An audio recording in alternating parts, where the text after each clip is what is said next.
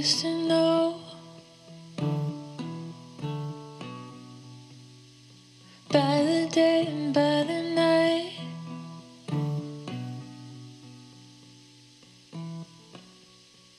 Full of questions.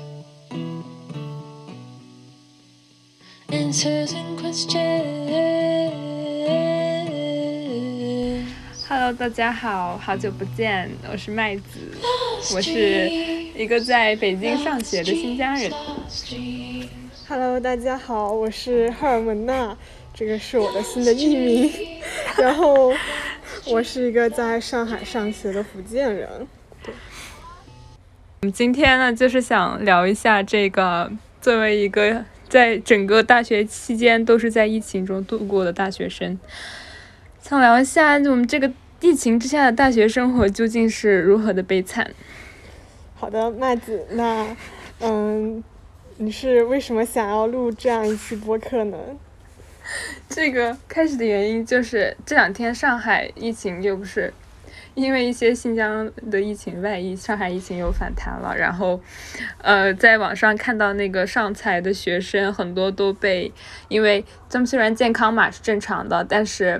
呃，就无故就是被转移到那种条件很差的中心去隔离，然后上财的学生们都有在呃反抗，就是在和这个隔离的政策抗争，然后但是他们呃就是学校就各种使阴阴间阴阴对，然后就要把他们各种骗到那个地方去隔离，还说什么你不去隔离你就永远是红码这样的话，对，但是我有一个问题啊，就是，嗯、疫情从一九年开始到现在，我们是已经有三年了，所以嗯这件事情是最触动你情绪的事情吗？因为作为一个在作为一个在上海经历过风控的人，我觉得这种事情，就是怎么说呢？现在已经，嗯，我会感到愤怒，但是它不会是我的愤怒的高峰，它就像我愤怒的均值。对，虽然就是已经见过很多这样的事情了，但是我觉得这件事情它，嗯，宝贵在就是因为大家都在反抗，就是不愿意去，哦，没错，这个确实很重要。对，呃，然后前段时间其实也有在北京，呃，有一些高校发生了疫情，但是就是度过的比较算是比较安稳。然后这个上财这样，我就感觉有点呃受就不理解，但是我又很欣赏同学们就是不服从的这个精神，哦，就想为他们加油。对，那其实这件事情我没有就是很仔细的看里面的内容，你到时候嗯，你给我们说一下里面具体的善财学生这个好反看的内容。好，我今天就还刷到一个视频，就是那个女生，那就是他们到了他们宿舍里了，就穿着大白的衣服的人已经到他们宿舍里了，然后他就在录视频，就说我不去，我不去那里，然后那个大白就、就说。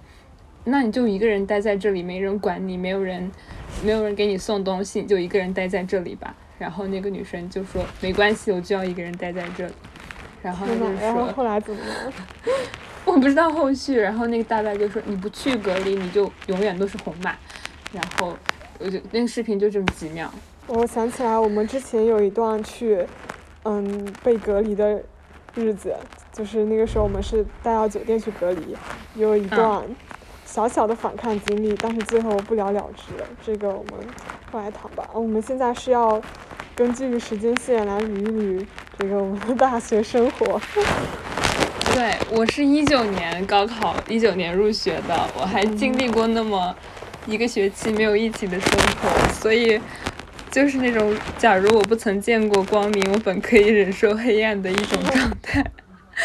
因为那一个学期就是正常的、自由的大学生活，所以剩下的这三年就是真的就是非常没有办法忍受，但是又在咬着牙忍受过来的这种感觉。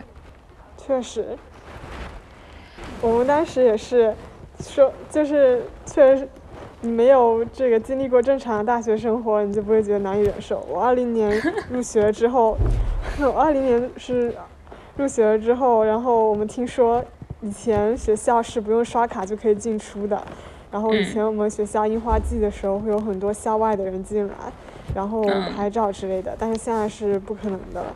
然后说以前就是各种我们无法想象的美好，但其实也只是生活的一些小部分。在当时，我当时二零年的时候，其实并没有对疫情有很深刻的感知，因为那个时候，嗯，可能国家别的地方在进行一些封禁的措施或者什么之类的，但是在上海其实就还好。二零年的时候，嗯，有一些小小不方便，就是国庆的时候，比如说非必要不出户之类的，但是那个时候管控的也比较松嘛，所以其实还是有很多嗯同学就是出去用各种理由出去。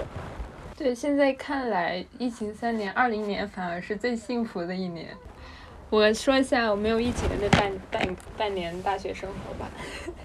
好，就是我当时来到，因为我当时在上预科，课程都很轻松，就是有大把大把的时间可以去玩。对，就是我要在上大大，我要上大一之前，我要读一年预科，因为就是那个少数民族的一个，哦，他就要这样，他就要让我们多上一年大学。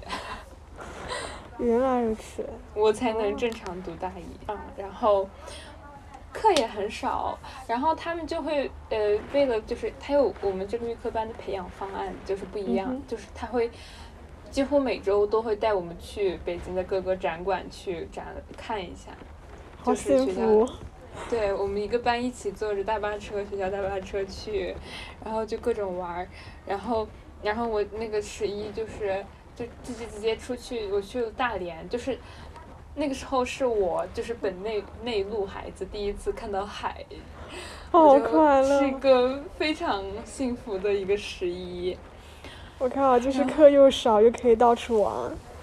对，而且，然后我还就是第一次进酒吧，开始就是深夜在酒吧玩儿，就是开始就是虽然还没有那么疯狂，但是就是比较正常的一个大学生活了。嗯哼，嗯然后，然后第二个这应该学是期，大多数人理想的大学生活。对，但我现在回头看，还是感觉玩的还是不够疯。没错没错，我操，对我现在的心态就是，就是无论什么演出，以前我可能有八分喜欢的演出才能去，我现在六分喜欢我就冲，对 就及时行乐。对对对，就是疫情之下，你想做什么就不要犹豫，赶紧立马去做。就是这个世界已经变得很不确定了，就是一定要抓住眼前的所有的东西，有一种这样疯狂的心态。真的是，嗯，一九年的时候，我还在备考，因为我是二零届的，所以嗯，一九年的时候还是一个高中生，是一个非常笨的高中生。然后当时一九年的冬天是武汉疫情，然后就是我们会听到一些声音，当时也不怎么上网，所有的嗯消息都是从长辈那边得来的，然后。当时就没有怎么在意，也谁也不知道后面会演变成这个样子。这是一九年末的事情，当时印象最深的就是武汉那个地方断水断电，然后医疗资源比较紧缺，但是那时候其实也没有很关心，嗯，不知道这个事情的严重性。然后这个时间线就到了二零年。到二零年的时候，就是疫情开始爆发了。但但是你那时候还是高中生，对吧？对我那时候还是高中生。哦，那我说一下我二零年的上半年吧，就是嗯二零年上半年的时候，武汉疫情开始就是全国范围扩张的时候，那个时候我还在放寒假，就是高三的那个寒假。然后那个寒嗯假就是我一直接到返校延迟的通知，就是我们当时高三的寒假是很少的，我没记错的话可能十几天吧。然后就是寒假快结束的时候，你就收到通知，哇，延迟返校就很开心，因为你总觉得高三学生总觉得时间不够，然后我我当时又有一种心态，就是学校上的东西都很傻，我要自己学习，就是这种想法。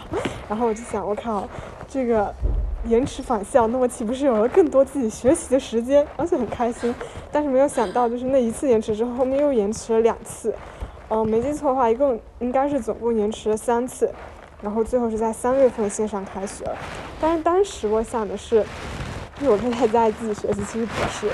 嗯，当时我们是延迟返校之后，其实也并不是并不是寒假延长了，只是把你的课搬到了线上。但是搬到线上之后，其实就就所有人面临的这个问题，就是当你在上网课的时候，你是很难好好学习的。然后那个寒假就是一段非常抑郁、自闭，然后精神压力特别大，但是又什么都做不了的时光。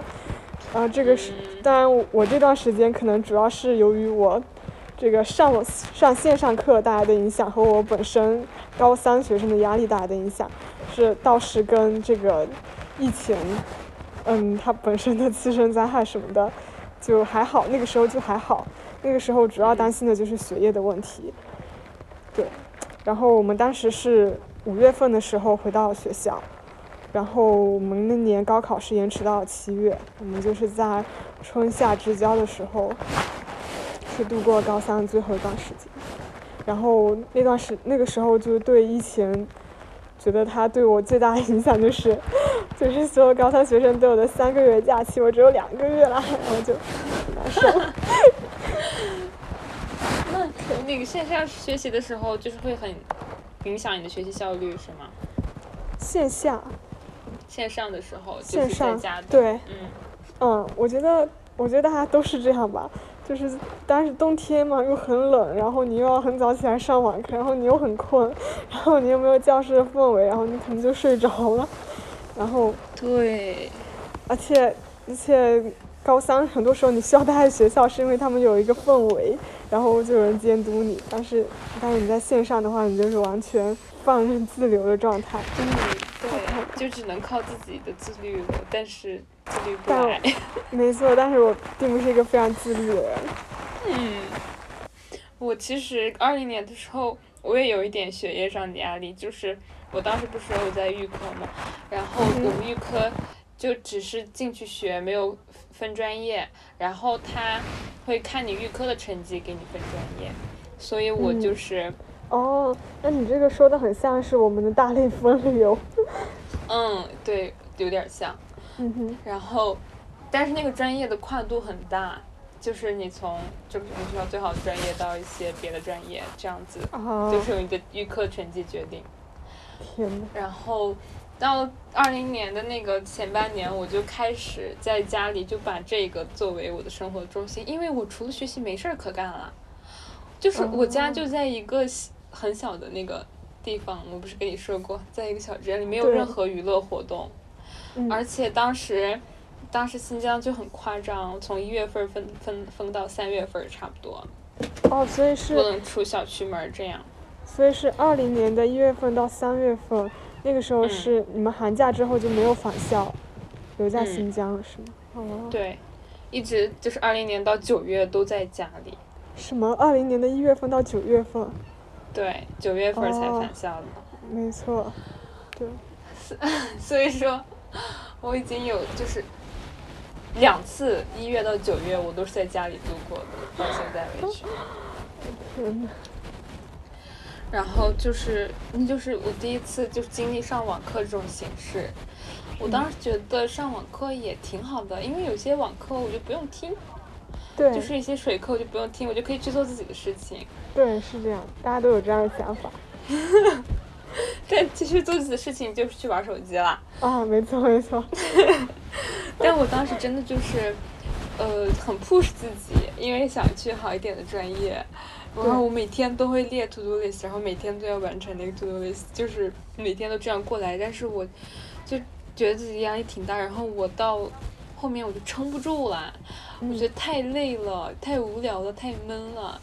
然后，然后到了五月份，我我一个朋友他们从乌鲁木齐来伊犁了之后，我见到他们之后，我才感觉到就是注入了一点能量，就感受到了一点快乐的那种感觉。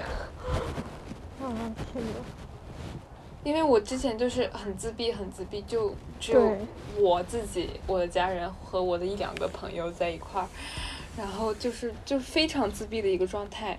然后到到了后面，到后面七月份儿，这个乌鲁木齐又出来了一些疫情，然后乌鲁木齐出来了之后，全疆都要跟着，就是封。我当时我们又封了，你要知道，那个伊犁和乌鲁木齐隔着六百多公里呢。我靠！当时就是一个这样的政策。所以，所以是一月份到七月份之前，就是你是待在家里，但是没有封，没有封控，然后七月份是开始封控了，是吗？一月到三月封着，然后三月到六月底又自由了一会儿，然后七月又哦开始封了。天呐，但这个分好像就刚好分到了八月底，然后九月份我终于可以正常的回学校了。哦，九月份，对，九月份的时候就是我大一刚开学的时候，其实，对，嗯、那段时间在上海倒是还好啊。其实我感觉就是你们已经封了一整年，但是我作为一个福建人，然后到上海对疫情当时就是没有任何实感。嗯，我嗯到到上海之后，还是有很多人不戴口罩的，当时。然后我当时，嗯，去的时候有长辈跟我说，你最好还是戴上口罩，不然被别人发到网上就麻烦了。然后我们是出于这方面考虑的，就大家都不觉得戴不戴口罩有什么的。然后那段时间可能网上舆论有一些，就是大家还是会强烈的谴责。那段时间网上的舆论是什么？就是英国的那个，嗯，那叫什么全员群体免免疫群体免疫啊，大家觉得这个非常荒谬。然后那段嗯时间还是我国风控，我国疫情管理就是领先领先世界，可以这么说吗？就是作为被抄作业对象的那段时间，嗯，然后。那个时候，那个时候其实其实二零年从我刚进学校的时候开始，我就开始每天健康打卡，然后就是就是我我觉得我人生中从来没有坚持一件事情一天不落这么久，我现在已经大三了，我从我从大一八月份的时候进到学校里面。然后到我现在大三，我每一天一天不落的坚持健康打卡。我从来没有想到我人生中，我没有想到我人生中能坚持一件事情坚持这么久。然后我们也有那个打卡，然后但是我没有一天不落。如果我落了一天，我就会被扣零点一嘛，零点几的一个德育分儿。我们有这样的措施。我好像是有落过一天，那天是在寒假的某一天，然后那天我决定就是不用手机，回归至自然之类的事情，然后我就没有打卡。嗯，然后嗯我写检讨了，我们没有打卡是要写检讨的。然后，天呐，但是总之还是坚持了非常久。然后我就是每一天点开那个小程序，然后上面写的体温写上三十六点五度，我已经成为了一个连续两年的一个三十六点五度的恒温人士。对，我每次都会跳开这个温度，写个等差数列什么的。然后我们是，嗯，我当时进学校的时候，我们是进出都要刷卡的嘛。你们一九嗯年的时候进出是要刷卡的吗？不，就那个大门就顺顺畅的直接进出就天行。呐，这才是大学呀！大学的大门应该是自由的。然后 我们当时就是外卖不能进学校，拿外卖要到校校门口去拿。然后当时会嗯从学长学姐那边听说，就是以前的时候，我们的外卖是可以送到楼下的，然后就我靠，我好羡慕。然后以前的时候是进去不要刷卡的，然后还说以前会有很会有一些校外的人进学校看樱花，我们学校有些樱花。然后我嗯当时二零年的时候就是有一点小小的遗憾，但是也没有也没有觉得它会成为一个永久的状态。我当时觉得啊，那可能在不远的将来，可能几个月之后，一年半年之后，就是这些东西就会重新回来。嗯，没有很多想这个东西，但是，嗯，站在现在时间点，我觉得他们可能会永远永久的从校史上消失了。当时真的会以为就是持续上这么一半年或者一年就会结束的东西，对，没错。就是哎呀，有时候我真的自认倒霉吧，我感觉就真刚好生在这个时代，又那么卷，又那么碰上疫情。对，但对我现在会有这种想法，就是，哦，我觉得我的青春真的是在在这里，就，就是他他被剥夺了他本来应该有的强度，然 后 就是我觉得我觉得我的我的年轻的生活我要我的界限是我要活出十分的生活，但是因为这种情况我可能只能活六分七分的生活。对，现在只能在他给的有限的条件之下，尽力的去活得更更自由一点，更开放一点。没错，就他已经把那个上限设在那里了。没错，而且嗯，它是一个你你永远都不知道接下来会发生什么的这种生活，就是有一种巨大不确定性。然后，当你在巨大不确定性面前，你就会想抓住所有可以抓住的东西。就是现在，你知道现状是这样，很难改变，不可能改变。然后，你自己就会去想办法，带着镣铐跳舞。对，就是对，然后二零年你们是回校上课，对吧？二零年的下半年，对，对，二零年九月份，嗯，现在好像就是刚大一，然后感觉就是印象，我好像没有什么太多的关于特殊的记忆了，就感觉是算是一个相对来说平稳的、幸福的一个学期了。嗯，哦，对，我想起来了，有一件特别离谱的事情，就是那一学期他我们学校为了，因为这病毒不是在冬天很活跃嘛，就是冬天就是说呃就会爆发很多，所以他就会呃我们每周六都要上课，然后这样我们就可以把这一学期的课提前上完，然后我们就可以提前放放学放寒假。哦天呐，就是他们这很多做法都是自己臆测的，他们没有任何科学的。就算病毒在冬天更活跃，但是你这种做法，就是我不知道，它好像就是一种嗯没有经过论证，只是通过简单的逻辑推理，然后就得出的一个做法。你就会觉得啊，逻辑上听起来好像有一点道理，但又觉得真的是这样吗？然后，对我觉得他们把事情简化的就简化的特别的简单，然后就有一种拍脑子做决定的感觉。对，就是你所有的决定、所有的决策都要让步于这个疫情，就是你要，呃，得先把这个疫情弄到，如果你只是考虑到疫情了，那它就是合可以成为合理的一个决策。没错，而且其实我觉得，嗯，在我们生活的这样的地方，我们其实很少就是对上面的决策提出异议的。就像你说这个，嗯，因为冬天病毒比较活跃，所以我们尽量避开冬天，不要在冬天上课。那这样的话，其实我觉得其 是有一些可以讨论的空间的。其实我觉得这个，嗯，它表面上这个因果理由看上去还相对 sensible，就是相嗯对理性点吧，别的人对就不说了。但但是它也是有，比如说病毒在冬天会更加活跃。首先这一点就是真的吗？然后就是有多多大程度的活跃呢？然后你如果把这个课程全部都移到星期六，那就是学生的压力就是就会很大。然后呢，嗯，你把这个你把这些移过去之后，你又能空出来多少天呢？然后如果你是一月份放假的话，你可能就是哇，这一切那一很有想象力期真的非常压力大，非常急促。天呐，根本缓不过来，高三学生吧？真的，而且就是感觉就是 pre 一个接着一个，DDL 一个接着一个，真的压力巨大。那那一学期，然后期末的嗯时候压力也巨大。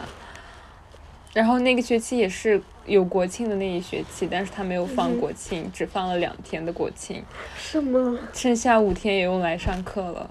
啊？我们这哦学期也是这样。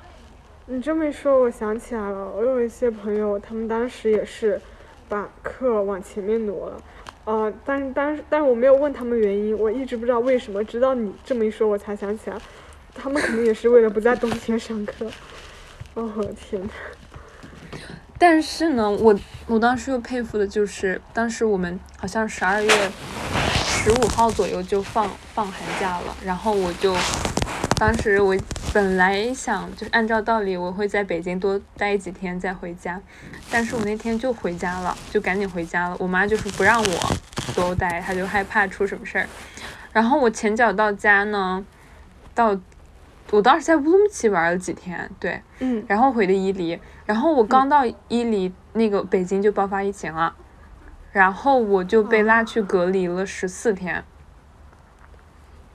隔离十四天，是政府出钱隔离的吗？嗯，对，就是那个好像本来是一个学校，那个学校的那个教室门被改造成了隔离的房间。啊，这种条件吗？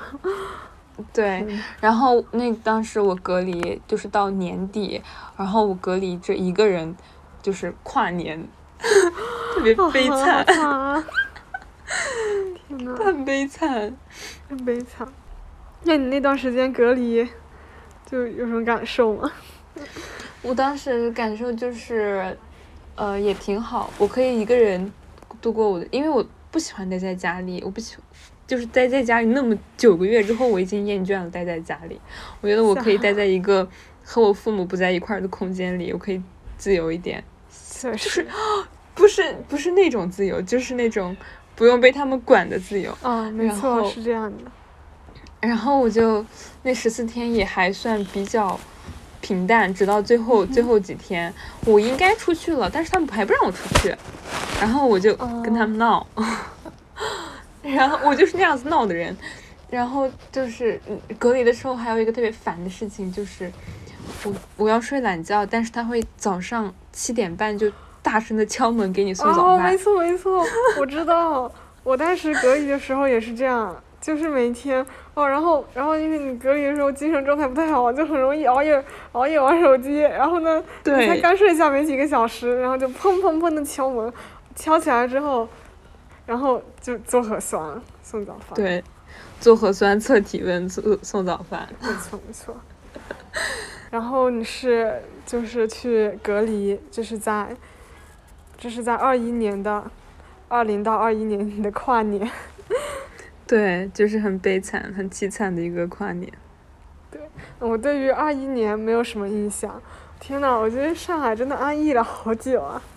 二一年，二一年我我的印象就是我们当时我我知道我们每一年都是非必要不出户，但是真正嗯开始这方面管控严格是今年开始的。二一年的时候，嗯我的舍友还是离开上海了，他他但是他当嗯时好像是回去看病还是什么的。那二一年已经比二二零年严格了，但是在今年，嗯，就是更上一个新的高度的严格。我记得我大一的时候，我记得大一的时候，我的舍友还会在周末的时候去隔壁的，嗯，浙江之类的地方玩，用一个周末的时间。然后现在就是就不可能了。我我在想，那个时候应该没有行程码、健康码，那个那个时候有这个东西吗？我有啊，就是这是它从疫情诞生以来就已经诞生了的东西。哦，真的吗？那可能当时我特别羡慕上海的同学们，感觉他们很自由，很自由，相对对来说很自由。嗯，那可能那那是在二二二年之前。对，就是，而且就是上海也没有怎么爆发过。对，没错。当时还会夸为什么上海能做到如此什么精准防疫。啊，现在听起来有点好笑。啊，我觉得，我觉得，我觉得上海之所以能精准防疫，那个是病毒给面子，对，那个时候可能和上海没有什么关系。对呀、那个时候就是毒性没那么毒性很强，但是传播力没那么强，所以嗯嗯，那么防是可以防得过来的。对，现在就不行了，它已经进化了，它变弱了，实但是我们的防疫政策变得更强了。没错啊。我前两天还听一个播客说，建议把这个新冠病毒从甲类传染甲类传染病的这个防控标准降到乙类，这是可以说的吗？你你不会听的是不明白播客？哎呀，我还真的听这个。那个播客真的太太刺激了，听着。没错，太太刺激了。就是那种这段是感觉在偷偷偷做坏事的那种刺激感啊，就感觉像《哈利波特》第七部里面的那个电台，就对，天呐，我都我听我都就是怀着一种罪恶感在听的那种感觉。那我没有，因为我以前也听过别的很刺激的博客，就是你有听过《漫游夜车》吗？没有，它也很刺激啊。我我可能之前刺激的东西听的比较多，然后主要是。但是不明白播客它有一个点就是，嗯，我之前听那些东西的时候都是业余的人在讲，然后就大家大家的知识储备就是刷了几个油管视频，然后 然后开始讲。但是不明白的最新一期，我靠，这是有很多内部的内容，就是从来没有了解过，然后感觉会很专业。这段是可以放，我们我们是可以提到不明白播客的吗？可以吧。其实我们刚才其实也没有说什么。哎，反正那个播客我听得很震撼。哦，我也是。哦，我觉得他就是更更让我对现现实绝望。对，二一年也算是比较平稳的一年。没错。我当时也会经常跑到天津去，其实我们也不让跑，就是我就会去天津见男朋友，他也会来北京。来这样子，二零二二年才是噩梦。哦，二二年的时候是噩梦开始，但其实我觉得在这方面，就是可能我我在上海感知会更强一点。我的朋友有的在福建上学的，他们也没有什么感觉。然后就是我我发现就是只有当你自己和你身边开始承受苦难的时候，你才能看到房间里的大象。嗯，对。我那天，嗯，我那天就是跟一个，我问一个人，他就是，我就说，他就一直待在北京，我就说，嗯，你还就是支持这个这样子吗？他就说他觉得，嗯，他比较中立，他觉得都可以，没什么影响。但是如果要那个放开的话，就会真的会有很多，呃，比较老的人会怎么怎么样。我就说你就是看来就是没有被他疫情影影响到，所以你才敢说说出这样的话。像我这样的人都已经早就痛恨的不行了。对，还有一点就是，嗯，他所所坚持的这些观点，大多数都是来自于官媒的，就相当于，嗯，他可能认为他特别理性，但是理性的基础是在于你所有的证据和材料是。符合现实的，对，然后，对，然后我我记得二一年二一年时候，嗯，二二年年初还二一年年底的时候，我的朋友当时是在天津读书的，然后当时是上海疫情刚开始一段时间之后，然后他就在微信里面给我大骂说上海的翻译很垃圾，然后，然后。但但他在骂上海的时候，其实我我是有点难过的，因为因为我觉得这个不是上海市的问题，他 就是但当时也不知道怎么和他说，然后他当时还小心翼翼的说，他现在觉得可能放开会比较好，但是他又 同时很矛盾的觉得。就是放开之后，可能也有这不好，有那不好。但是后来经过天津的一些非常狗的抗议政策，他现在就是已经完全没有以前这种想法，就是成熟了，长大了。是不是？是不是这个要每个人都得轮着经历一遍，大家就会都接受了？大家自己没有经历的时候，就还会觉得哦很可怕。是当地政府没做好，是政府没有解决好。我觉得是要分人的，就是有的人他们会，嗯，更容易感知到，然后有的人他们就是对政府的信任度比较高，就是无论你有什么样的事情呈现在他面前，他就会觉得那毕竟是少数的事情嘛，总体是好的，他们会这么啊。然后二二年，二 二年就是，嗯，非常疯狂的一年，然后。其实我觉得已经有很多人讲过了，我我们来记录一下我的人生，我们的回忆，我们的记忆。二 二年，我觉得这一年怎么说呢？就是我看到房间里大象的一年，然后就是从这个方面来说，就是人生还是有进步的嘛，至少你知道自己身处于一个什么样的环境里。嗯，我朋友也是你们学校的嘛，所以你你经历过的事情，我都其实知道。我朋友一直在跟我说他有多痛苦，多痛苦，多离谱，不能去洗澡这些的。没错。你朋友是在哪个宿舍的？当然，他在什么什么，在清四平路好像小区。确实，那我也是。你是那个校区的吗？我是这个校区，没错。嗯。嗯，不，当时大家应该都是这样的。然后 当时是，哦，我印象很深刻的一件事情就是，我三月份的时候买了一个 live house 的，然后买了一场 live 的票，然后它是短裤里的诗歌，然后。这个票我什么时候才看上呢？是在前两周看上的。我三月份，他本应该在三月份演出的，然后嗯就是我半年之后才看上。然后当时我记得是三月十七号还是什么，我对这个日子记得还挺清楚的。嗯，是上海的春天，然后过不久就要樱花就要开了，樱花大道上就应该会有很多人。然后那个时候就是忽然有一天。就是说，门关了就不能出去拿外卖了。然后呢，说因为上海有一例还是两例，之前是没有的，但是就零星的几例，我忘了，可能是十几例吧。嗯，就我但我现在对这个数字不太记得不太清楚了。就是我们不能出去拿外卖。然后呢，但当时觉得，嗯，没什么呀，因为哦我买的演出的票是四月的，我就想四月份应该还 OK 吧，就没有想到会封这么久。然后所有的影响也就是。变成了线上上课，啊，线上上课还挺开心的。就是我的上一次线上上课还是在二零年，两年之后线上上课，我已经忘记当时线上上课是有多么的痛苦了。所以，就是好了伤疤忘了疼啊，然后线上上课又有点开心了。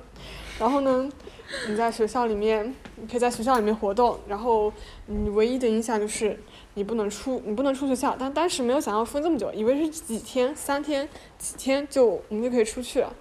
就是没有什么感觉嘛，然后你在学校里面，因为不能出校，你就会有同学们自发的，就是坐在草地上，就是弹琴唱歌之类的嘛，还挺有意思的。就是刚刚开始分校的时候，但是后来，嗯，到了后来就开始变成风琴了，不知道为什么，就是各种各样的消息扑过来了，你开始风琴了，然后风琴当时，嗯，我们。就当你不知道，当你总觉得它会结束的时候，你就不会觉得它很糟糕，对吧？然后你觉得是一个暂时的状态。然后风琴你也可以在楼上楼下走，然后你确实是挺难受的，但是还没有后面那么难受，就是还没有开始疯狂。然后那些不能洗澡的事情什么的还没发生，但是在三月末的时候我就被拉去隔离了。啊，不是，没错，那叫什么？去隔离吧，哦，我是拉去隔离了。然后三月末的时候拉去隔离是为什么呢？是，哦，我们这栋楼里面有一个同学变成了阳性，没错，这层这层楼里面有同学变成了阳性。然后，我靠，我这件事情说起来真是太多了。就是我们拉去隔离的时候就很，就已经。就其实就是每一个条例、每一个规定，然后每一个行为都是不理智的。如果我需要把，如果需要一条一条的说出他们为什么是不合理的，那我肯定要说很久很久。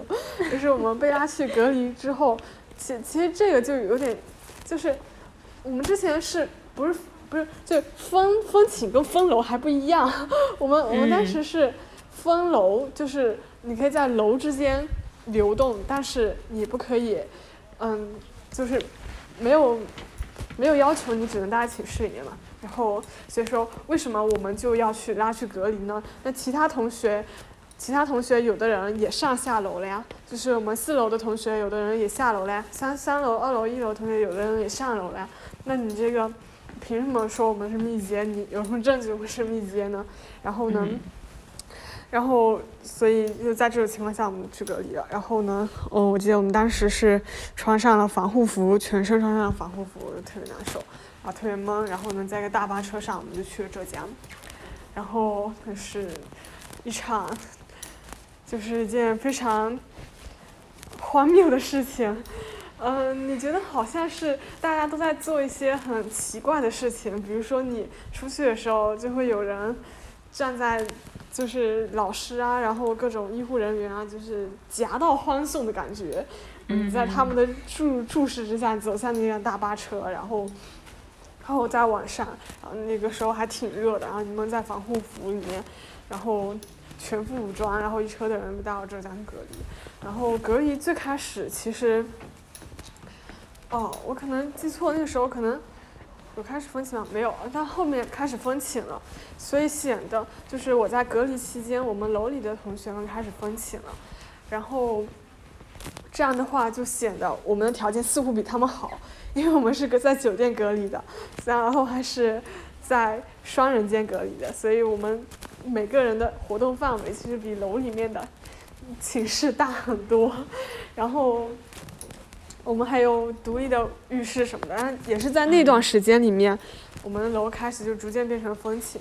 而这个时间点我可能会记错了，就是我们去隔离在隔离在前，还是风起在前？然后那个时候就是我们知道很多很多消息都是在，因为我们关在那个酒店的小房间里面嘛，然后我们的消息都是在手机微信群里面看到的，然后我们就看到就是在寝室的同学们就变成了 什么。脚好拉屎，然后，然后有什么就不能洗澡，然后我觉得我靠，就，就就是这种消息太多了，一下子涌上来。对，还有那个饭饭菜也特别难吃。哦，对，那是后面的事情。哦，而且我们当时是隔离是二十一天，好像还是多久，我忘记了，十四天还是二十一天。好像是十四天，然后那段时间，那我们隔离的时候已经是四月初了。四月初的时候，那整个四月就是，嗯，我在那个房间里面每天刷微博上的消息，就是上海一例又一例的消息，是非常非常的愤怒，但是你又无可奈何，你刷多了都麻木了，就是，嗯，原本，原本你觉得你一天可以看到一两件坏消息，好家伙，你现在一天能看到几百件坏消息。然后呢？其实他们都是无法解决的，他们就是直接跟大象相关联。然后，但那个时候不知道要做什么。对，你也只能转发，然后还有什么评论区全给你清空了，然后你发到朋友圈的东西马上就没了，然后就这样子。嗯。啊，当时就，对，当时当时其实那个时候还并没有现在认知这么深刻，那个时候只是觉得，哦，那可能是这个政府里面有一些人他们的。官僚主义太重了，然后他们太注重形式了，然后他们懒政之类的问题，就是你会你会觉得是机器的某一部分出错了，而不觉得这整个机器就是一个荒谬的存在。然后，但当时开始有这个意识了嘛。然后四月份的时候，就是啊，四月份不必多说，就是一个非常非常苦难的时候。然后那个时候我们楼里面。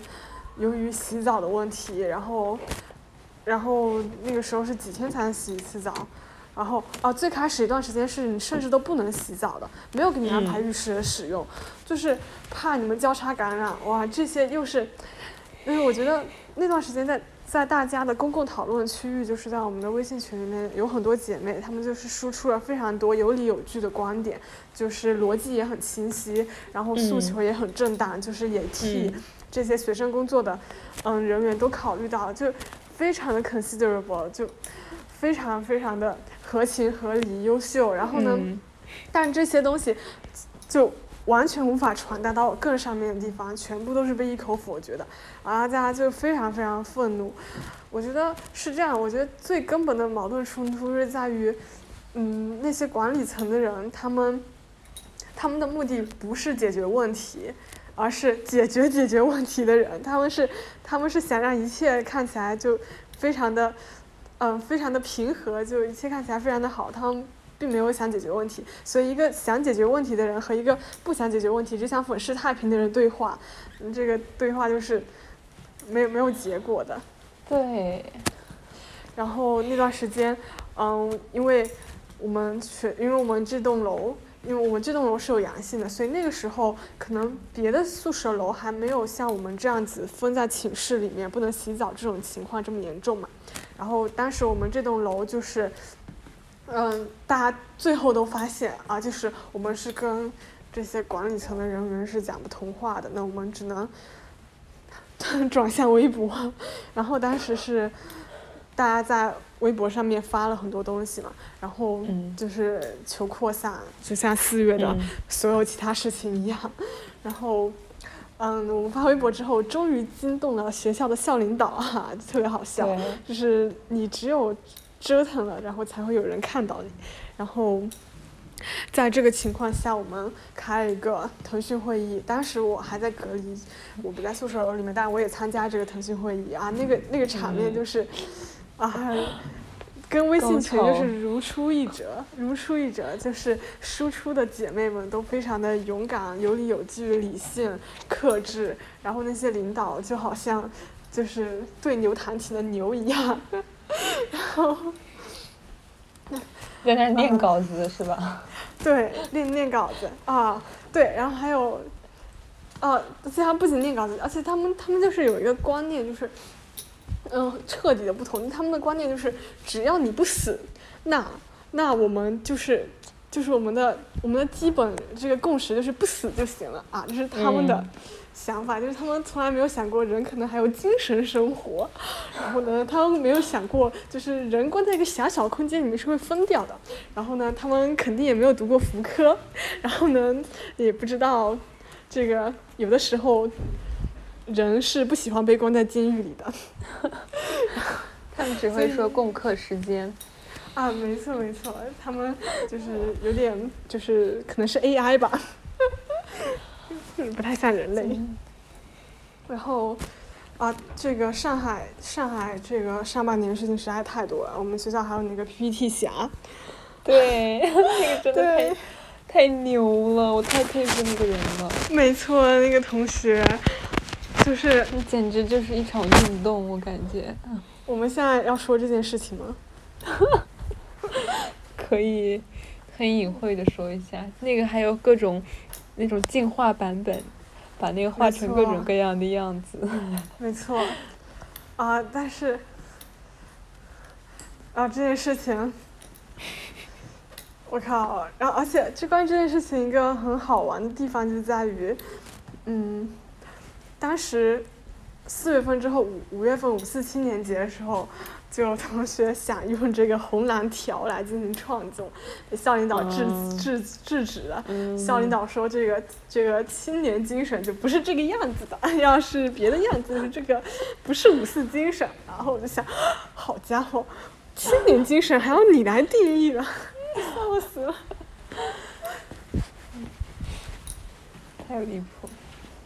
对，那你是几月份回到家里的？嗯、我是五月份回去的，嗯，隔离完之后是。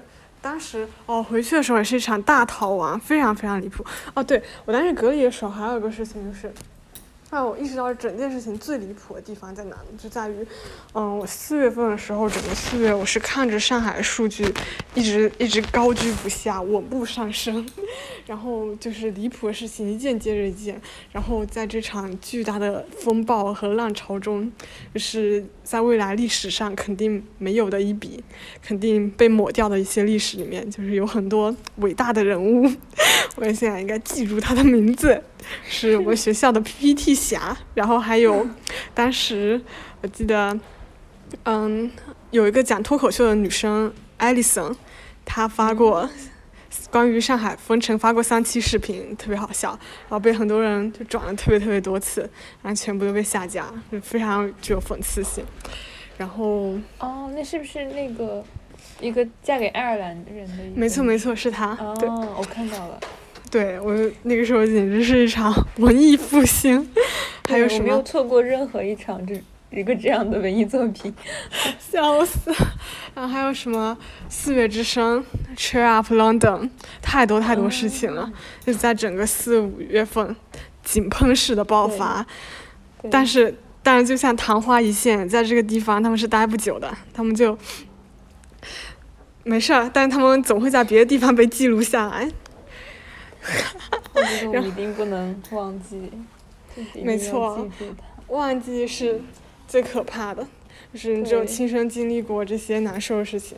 啊，我当时是，当时是四月份这么多的事情，然后，还有精神状态也很不好，然后特别是当时就是临近要回去的时候，然后，嗯，我们是是说，我问校领导说我们能不能直接返乡，意思就是我们已经隔离了，嗯，十四天，我们的行程马上已经没有上海了，就是而且我们都是绿码，对吧？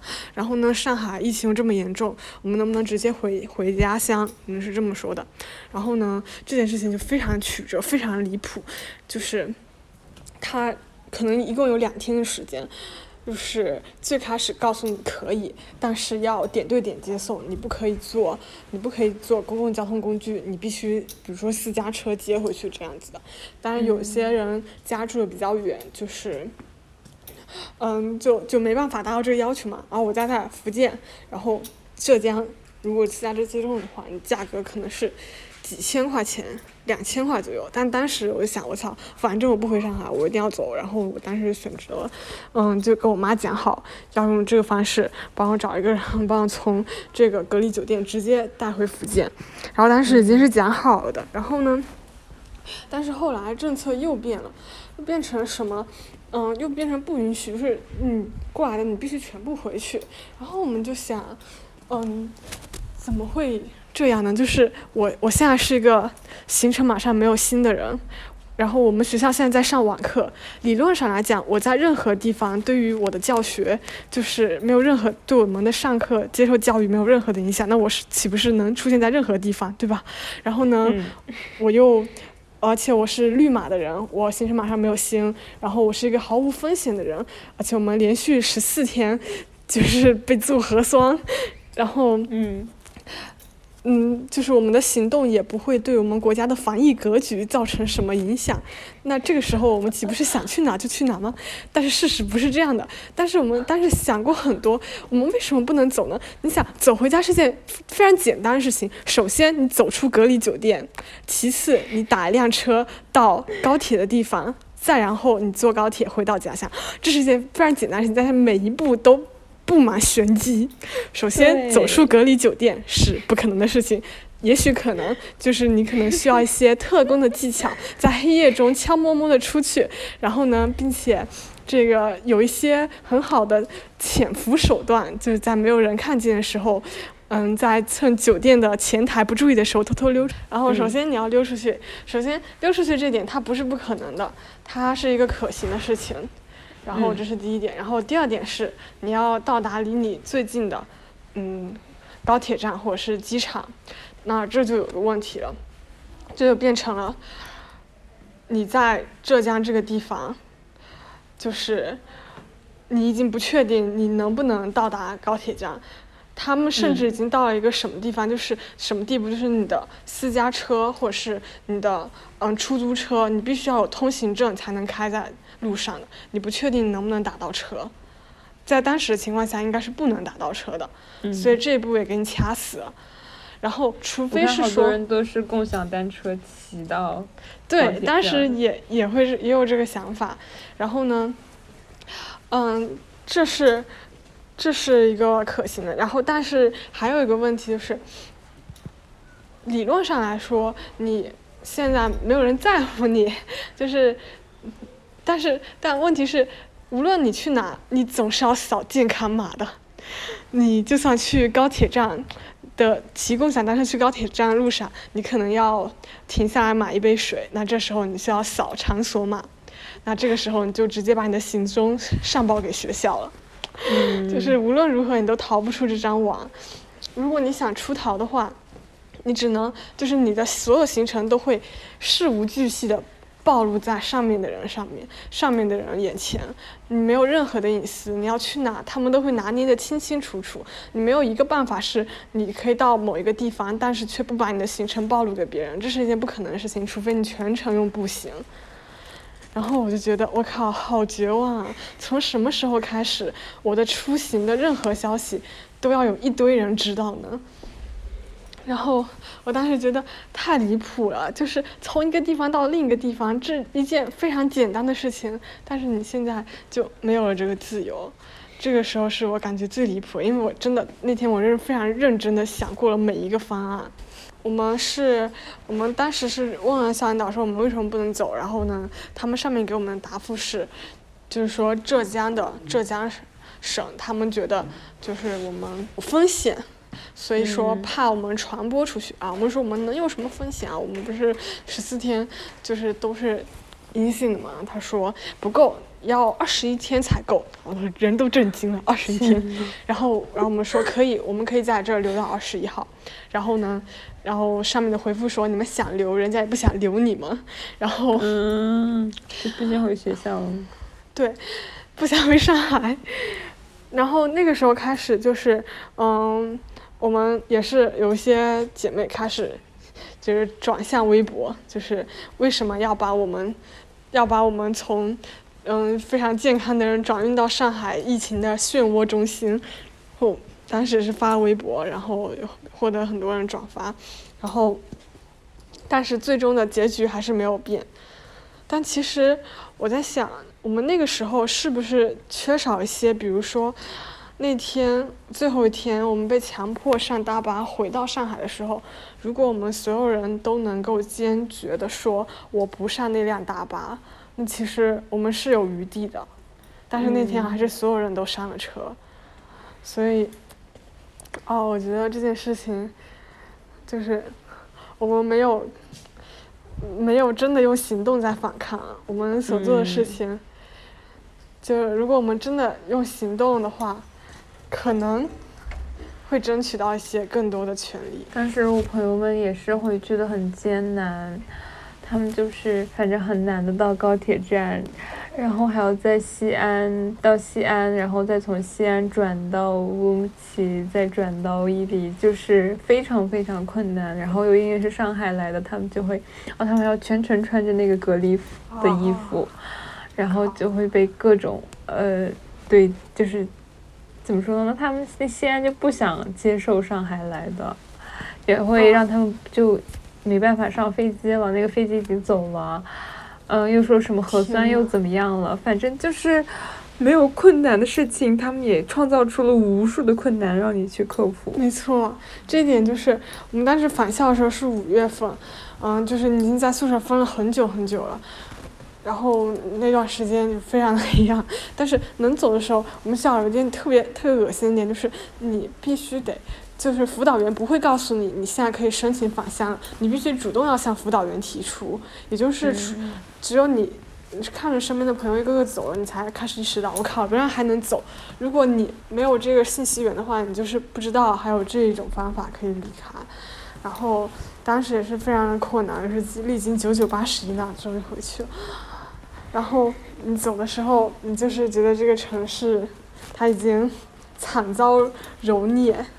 你在各种可以看到在路上睡觉的人，或者是有些人被困在高铁站、困在机场，就是寸步难行，你就会觉得何以至此，难以用难以去理解。你除非，除就除非这玩意儿它本身就是一场非常荒谬的闹剧，所有人都在演，不然就没有什么合理的解释。这一切东西都和理性、文明、秩序没有半毛钱的关系。但我们居然就这样过来了三年了。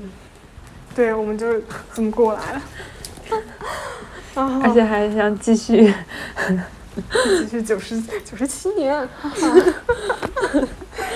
但那场噩梦怎么说呢？还算是过去了，不过总算是过去了。然后，嗯，你你们在你们在就是在上海经历那些的时候，我又度过了一整个学期在家上网课的一学期。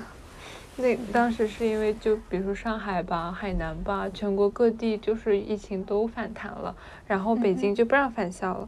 本来他就因为什么冬奥和什么那个会就延期到了三月，等延到三月就疫情已经更严重，就彻底没办法返校了。于是我们就又在家里上了一学期。当时我看着上海的朋友们在受苦的时候，我就就是那种侥幸。就是心里还好，我在家还好我没有不用经历这些的那种感觉。啊天呐，没有想到，我当时在福建时候也觉得，我觉得福建就是一个像世外桃源一样的偏远的小地方，然后就偏安一隅，什么所有的疾病还有各种的东西都扰乱不了它。啊，我当时也会有这样的想法，但是其实其实只是还没有轮到，不是不会发生。就感觉这个事一定会在每一个角落里都得发生一遍，不止一遍，发生好几遍。而且我们当时是只关注上海，其实全国还有很多别的地方，就是一直在。就是什么东北的那些城市，哦，当时吉林也很严重，我记得。嗯，对，哦，我东北的同学也一直都是，还有天津也是，就是，我靠，就是全国性的受难史。然后，嗯，然后我就在家里，就是那么相对平静的度过了几个月，熬到了暑假之后，暑假我还在大旅游、特旅游，就是在伊犁旅游呢。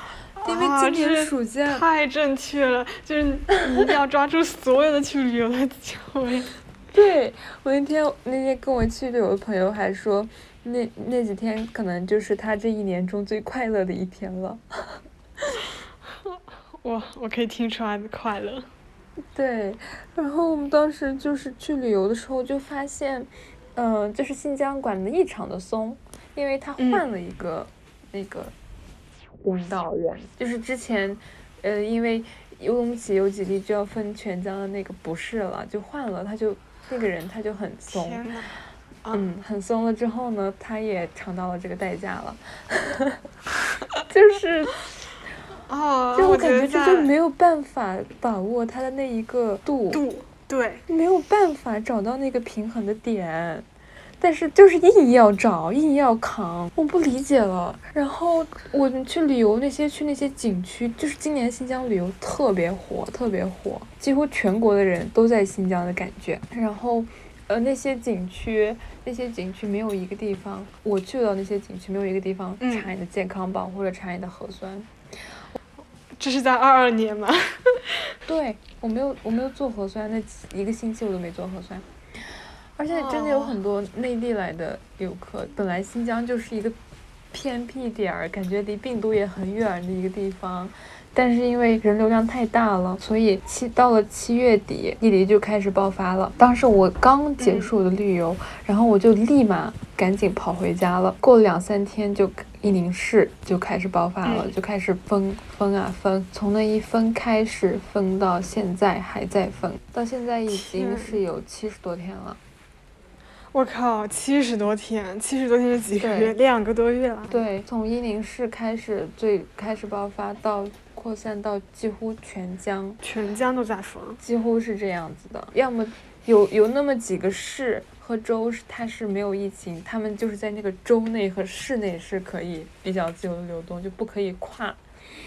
然后几乎就是乌鲁木齐和伊宁市，还有乌鲁木齐周边的什么石河子这这几个城市就非常嗯严重。然后，但是这个时候呢，就可以正常开学了，可以正常开学。北京的很多人都回去了，别的地方的很多同学都回去了，我还没有办法回去。嗯，因为虽然我的那个县没有疫情，但是我的那个伊犁州是重灾区，而且我要去北京，我就必须得经过乌鲁木齐，乌鲁木齐也是一个重灾区，而我又没有办法不去乌鲁木齐去北京，而且我就是尝试跟辅导员沟通，就说我这个县，他就他当时那个规定上写的就是县和区没有。七日内没有新增就可以返校，我、嗯我确实没有呀，我确实符合呀，但，是他就是会列出来一些理由，告诉我我不符合，是学校拒绝了你的返校申请吗？对我就没有办法返校。而且那个北京健康宝他会给我弹窗，他有弹窗，就是北京健康宝已经就是在我们心目中更名为弹窗宝了。笑死了，我还没有被弹窗过。弹窗是怎么怎么弹的呢？就你没有办法去查看你的健康宝，就是你的健康码，你没有办法看，它就会弹出来一行字，告诉你是你这属于弹窗一还是弹窗二还是弹窗三，然后你出现这个弹窗的原因是什么，然后你应该怎么做，然后你有这个弹窗，你就没有办法去任何的公共场所，也没有办法去呃去那个回北京。如果你在北京的话，你就没有办法去公共场所；如果你在境外，你就没有办法返京。但我有时候会想，有些人他们没有手机，在这个时代是无法生存下去的。这个时代已经剥夺了我们太多东西了，剥夺了我们不用微信的自由，现在已经开始剥夺我们不用手机的自由了。对，真的，我我以前真的会尝试过那种不看手机一整天、不玩手机整天这种挑战，虽然没有坚持下来过。但是现在就是你在想一些流浪汉、无家可归的人、很穷的人，他们该怎么办呢？对，之前不是嗯看一些流调会看到，就是他呃感染者多少号，然后他是居住在什么什么桥下。这样子的流调信息，这感觉太恐怖了。没错，但在这个时代，如果你想做个流浪汉，你可能也需要一部手机。好离谱啊！太搞笑了！啊，我太喜欢你说话了。Thank you。然后。呃，对，然后我发现我有弹窗了。我有弹窗之后，每天都在致力于进行申诉解除我的弹窗。然后我大概坚持了四五天，然后会打人工客服，然后每天都要填他的那一系列表，打人工客服，然后在微博上找客服，然后就是在小红书上找攻略。我特别疲惫，特别疲惫，然后我就发现他。不给我解，不是我申诉就能给我解的，他那个申诉好像就是一个摆设，他就是不给我，我每天都要收到那个你的申诉未通过的短信来遭受另一轮打击。那个时候是你还没有回北京？对，那个时候就是八月底，因为我们在呃八月三十号就可以开始，八月二十八号就可以开始返校了。所以他一直给你弹窗的问题，是因为你你当时是身处在新疆是吗？对，就是在伊犁。过了一段时间呢，我就我我坚持了四五天之后，我就放弃了，我觉得太疲惫了。我当时我一开始真的充满了斗志，我说我一定可以解除。我在常态化防控区域，我们这里没有新增，我一定可以解。但是我最后后来被打败了，我坚持不下去了，我就不管了，我就说你爱怎样怎样吧。然后后来我甚至尝试过和我楼上邻居一起坐私家车，自己开车来北京。敢想吗？三千多公里，因为只有这一个办法了。当时只有这一个办法了，有弹窗还能回北京的方法好像只有这一个。对。然后，呃，当时觉得太。只是用一个小小的健康码就直接剥夺你自由出行的权利。对，就把所有的人都隔离在就是北京之外。北京倒是安全了，北京的太太霸道了这种做法。没错。然后后来就觉得那个嗯要开三天三夜吧，差不多 要开车去北京的话，觉得实在受不了，还要坐着去，然后就放弃了。然后到后面我突然发现我弹窗没了，有一天醒来突然发现弹窗没了。啊，每一天都有新的惊喜呢。对，那个就是他们他们统一给你弄没，或者统一给你弄上弹窗，就是。这样子的，然后那好像是因为伊犁的疫情稍微好一点了才没了的，然后我，然后我们有一个伊犁回京的一个互助群，我每天都在那里面分享信息，然后我弹窗没了那天发现好多人的弹窗都没了，然后我就想赶紧赶紧走，但是啊。但是 没几个飞机能走，取消率特别高，几乎都会被取消。对。然后伊犁的火车站也被封了，因为那些火车要运运送密接的人，去别的拉到别的地方去隔离，火车站是封了的，然后飞机也是封了的，然后飞机是没办法飞，然后有那么几趟车是可几趟航班是可以走的，但但是它要在成都中转。但是当时成都疫情也起来了，也很严重。嗯。然后我要是在成都，我可能又会被弹窗，然后我就要另外去一个没有疫情的城市去住七天，消除我的弹窗，然后再回北京，在北京再隔离七天，然后我才能正常返校。我觉得这太折腾了，然后我又放弃了 这个方，就是每天在定无数的方案，然后我就说，那我就买。后来，后来我们的社区就是说可以把我们送到乌鲁木齐，他们就是组织大班，哦，我想说，就是你们返京的经历，简直和我们 就离开上海的经历一样，大家都是定无数种方案，然后又有很多互助群，我靠，太太同感了，太同感了。就疫情中的大学生，就是有一些很多很相似的经历。我只是想回去上学而已啊，就是为什么要，真太像了。我大家几乎可能都要经历，对，可能有些人很幸运吧，就没有怎么经历过这种，但是嗯哼，我就是因为经历了太多这样子的事情，所以我才在在这里录这个播客。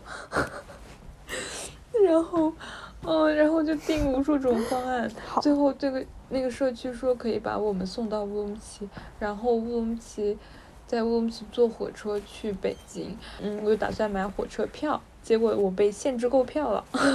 嗯，他有无数种方法阻拦你。为什么？不知道，他虽然给我解除了弹窗，但是他限制我购买火车票。如果我想买飞机票的话是可以的，但是火车票不行。靠，我都，我 why？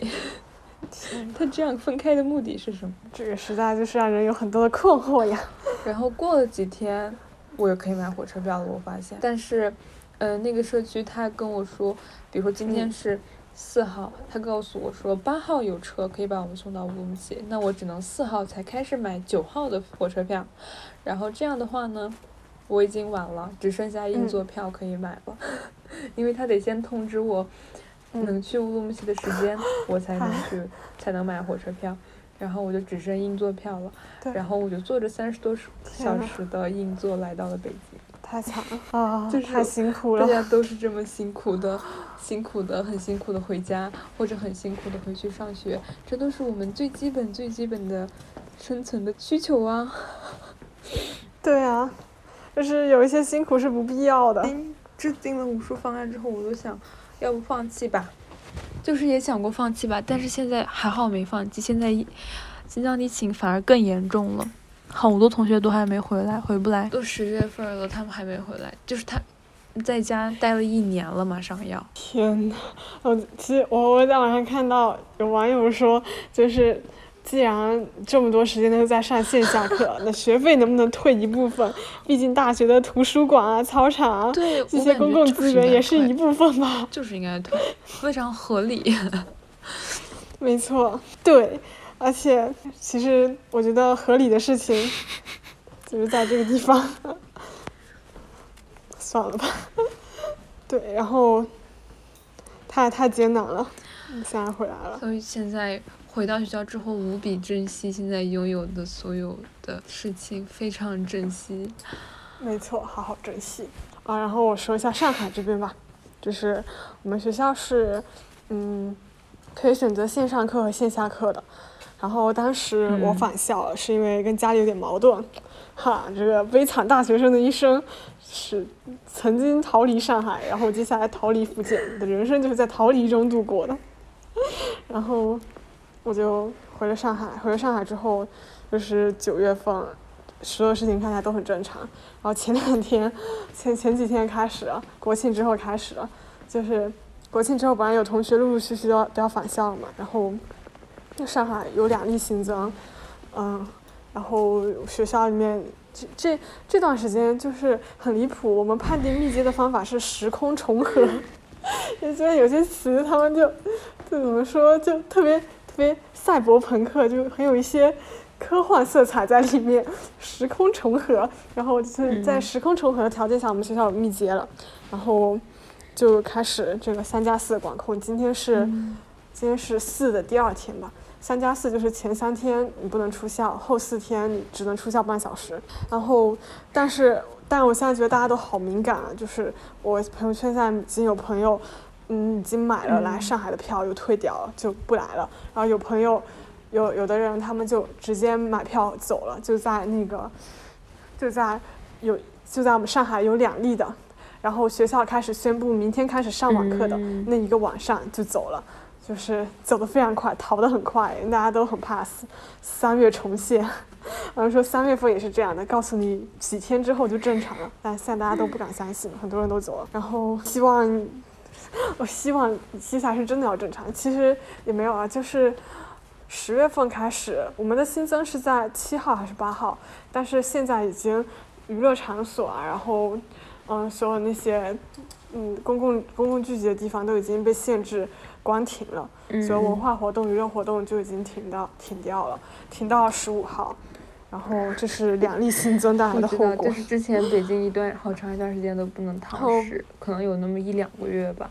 哦，对，然后上海六月份的时候还有一些很搞笑的事情，就是，就是你在堂食的时候，你要走进一家店里面，然后店里面乌漆嘛黑的，然后你要跟他说能不能堂食，然后他就会悄咪，服务员就悄咪咪的带着你，这个从走过一条漆黑的小巷和楼梯，然后来到二楼，这个。非常明亮的、欢畅的，就非常正常一个地方，但是在外面完全看不出。我听说过这个，就是太魔幻了，笑死了，就是生活在魔幻之中。嗯，就是我们懂得一一些幽默，只有发生在这里的一些幽默。没错，发生在这里的一切的事情，就是最后都被消解成了 很无奈的幽默。看，谁说脱口秀大会，就是说没那么搞笑。但是大家都是在把握着那个自己的尺度再去讲那些尽量好笑的事情，所以它显得特别无聊。因为知道真正好笑的那些东西是不能说出来的。笑死！我每天是我们每天的生活，每天大学生活。哦，我听我的同学说。嗯，他的姐姐以前上大学的时候，班上有很多同学会去国外实习，有的去非洲做一些工作，但是现在我们就是不可能了。然后我听一些学长学姐说，上海在二零年之前演出是特别多的，二零年之后就是数量就骤减。然后以前会有一些嗯国外的乐队之类的来上海演出，但是。但是现在就是不可能了，你你就是你从国外要进中国就是一件很很难的事情。本来这学期要去交换，但是现在也没有办法去了，就是很心痛。就是如果你要去的话，也可以去，为什么呢？但那样的话就不是交换了，不是交换的话，你就得自己找项目，你要自己找当去当那个 visiting students，然后这样的话你就要交学费。如果你交换，你就不用交学费。因为就是他们来你们学校，你去他们学校嘛。哦，你是你们学校交换项目取消了吗？我们学校是还有，但是我有听说，就是有人他们申请交换项目，所有的材料都准备的很好，但是到后面就因为一些。嗯，不知道是交接的问题还是护照问题就停了。现在交换项目也是很不确定，就是他会告诉你可以交换，你要交，你要符合一些条件，交一些文件，但是最终你是能出国还是上线下线上课，这是一个未知数。如果你交换了再上线上课，那那会很痛苦，你就要在中国的时区上着国外的课，这就是所有事情都很对，还有很多阻拦。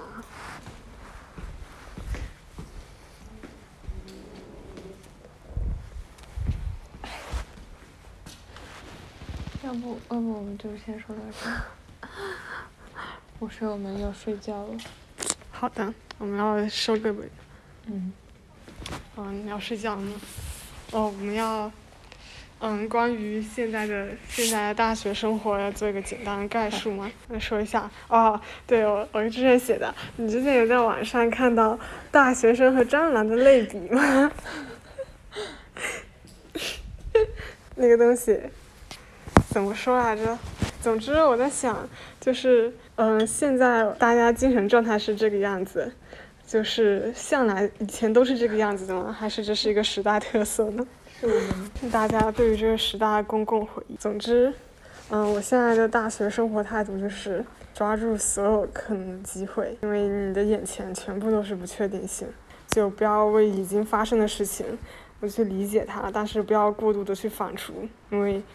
有的事情真的是无法改变的，就是听起来就很无力，但是无法改变的时候，嗯，还是要照顾好自己，各个方面上。从我和赫尔曼娜一起录播课到现在十月二十五号，同济大学一直都在处于分校的状态，并且刚刚得知有一栋楼的核酸。混检结果异常。然后我在广州的朋友刚告诉我，他的宿舍楼被封了。与此同时，还有我很多的同学们还没有能回到北京正常的上学。那天和一位朋友聊天，他跟我讲他在几年前没有大学、没有疫情的大学生活的时候，我一边就是一两只眼睛在放光着在听他讲一些很好玩、很有趣的事情。本来我也可以这样吧，本来我们都可以过这样精彩的大学生活的吧。但现在我们不知道又突然第二天等着我们的，又是突然校门被关了，还是谁的谁又出现了密接，还是哪一栋楼又被封了这样的消息。只能在追求相对的自由和相对的心理健康的状态下，希望自己能安全的、健康的，希望我们都能在这种框条条框框下获得相对的幸福或快乐，尽可能的享受。自己目前的大学生活吧。so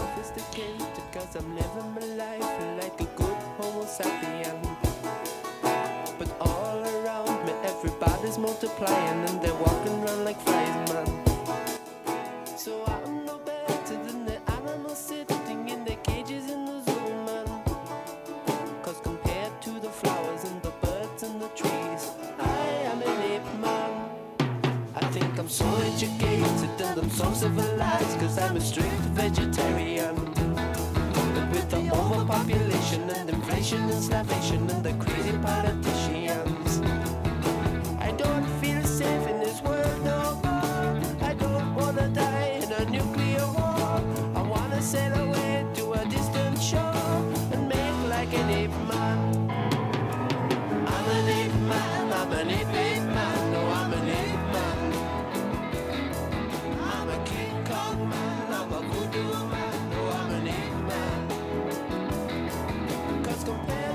sun that sits in the sky compared to the clouds that sail by compared to the bugs and the spiders.